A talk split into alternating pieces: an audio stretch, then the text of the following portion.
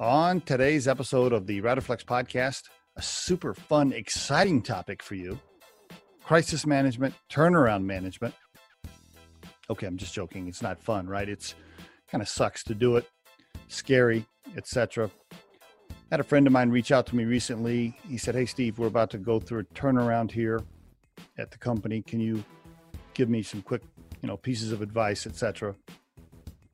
So I spent some time with him, gave him four things that popped into my head pretty quickly. I want to share those with you there are a lot more than four, right? I mean, there's thousands of companies out there that specialize in turnaround management. There's books, essays, articles. I mean, holy cow, you can pull up all kinds of information on it, right? But because I led a company through a turnaround in 08 and 09, and I've actually done several crisis management projects, this friend of mine, he knew I had some experience at it. So he just called and got some quick advice. I want to share with you what I told him.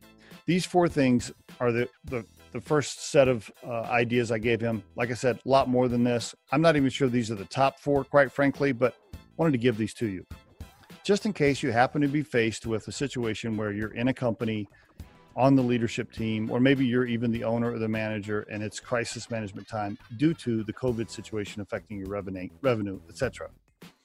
So, number one, first thing I told him was this: cash flow management I recommend that you have your accountant or your CFO or whoever watches the money, right? Pays the bills, etc., produces the budget. Have that person bring you a 6 to 8 week cash flow forecast, which means they have to project sales, plug in uh, routine expenses, etc. Have them bring you that cash flow. Then take 10% off the top line revenue number and push it back to them and make them manage the expenses to that new revenue number that you just reduced. That's tip number one. Why do I say that? Because when you're in a crisis management situation and you're asking your sales leaders to give you a new projected number, uh, quite often they're not going to uh, keep it real. right they're not they're not going to say hey boss it's really going to suck and we should probably plan on super tough times so whatever number you get back when you get that cash flow back, just wipe 10% off the top line, or maybe even more than 10%, and then reduce your expenses to that new revenue projection. Number two, expense review by line item. Have every business leader or segment leader or branch manager, whatever terminology you use, have them all bring you their expenses by line by line item and have them suggest to you what can be cut out altogether or what can be reduced. Now, when I say by line item, I mean by line item. That means not just uh, office supplies, but paper towels, coffee, napkins, dish soap, whatever. I mean, have them break it down super specific. Have them bring that to you again, have them show you what can be cut out altogether and what can be reduced and how they're going to do that. Now, in addition, incentivize them ahead of time. Ahead of time, tell them just say, "Hey, look, Sally, bring me your expenses by line item. Show me how much you're going, going to save, and I tell you what I'll do. If you actually save it, if you actually execute that, I'll give you 10% of it back as a bonus." Yeah, you heard me right.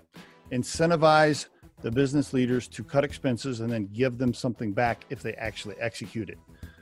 Example if Sally cuts $10,000 uh, out of her budget, I'm happy to give her $2,000 back and save the $8,000 and so forth. Okay, so that was number two.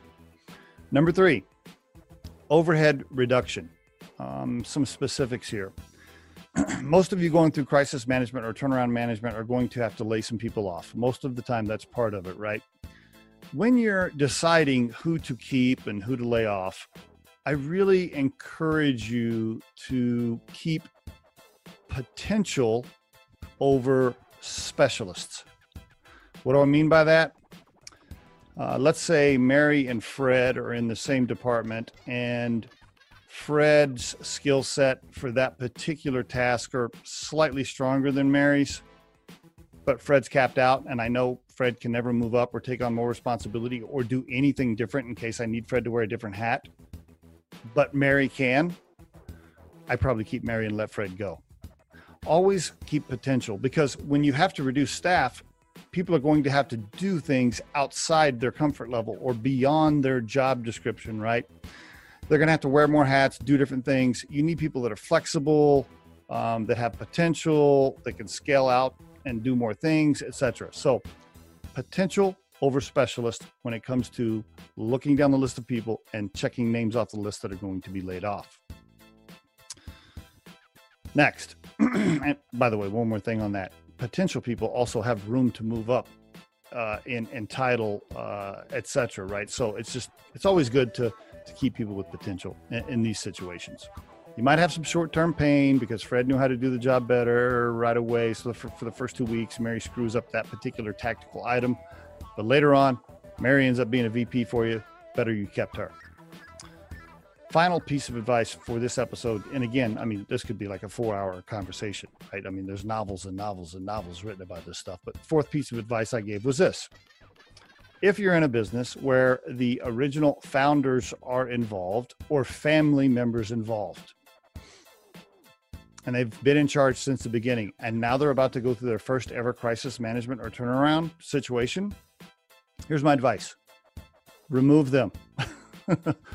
remove, as in ask them to stay out of the building, stay out of the way, go, you know, on vacation, go somewhere. But when you start to get out the knife, the knife and slash expenses and let people go they really like and make drastic changes that are going to be a blow to their ego, they really just need to be gone. they can't be around because they're just going to make it difficult for you. You're going to want to let go of of Johnny, and they're going to come to you and go, "Wait, but Johnny's been with me from the beginning. I really love Johnny." No. You're going to want to change distribution, right? And they're going to say, "Yeah, but I, you know, we have such a great relationship with the other distribution partner, and I don't want to mess up." No. so get the founders and the original family members out of the way. You'll give yourself a much better chance to actually make really tough, hard decisions and make them fast. Okay.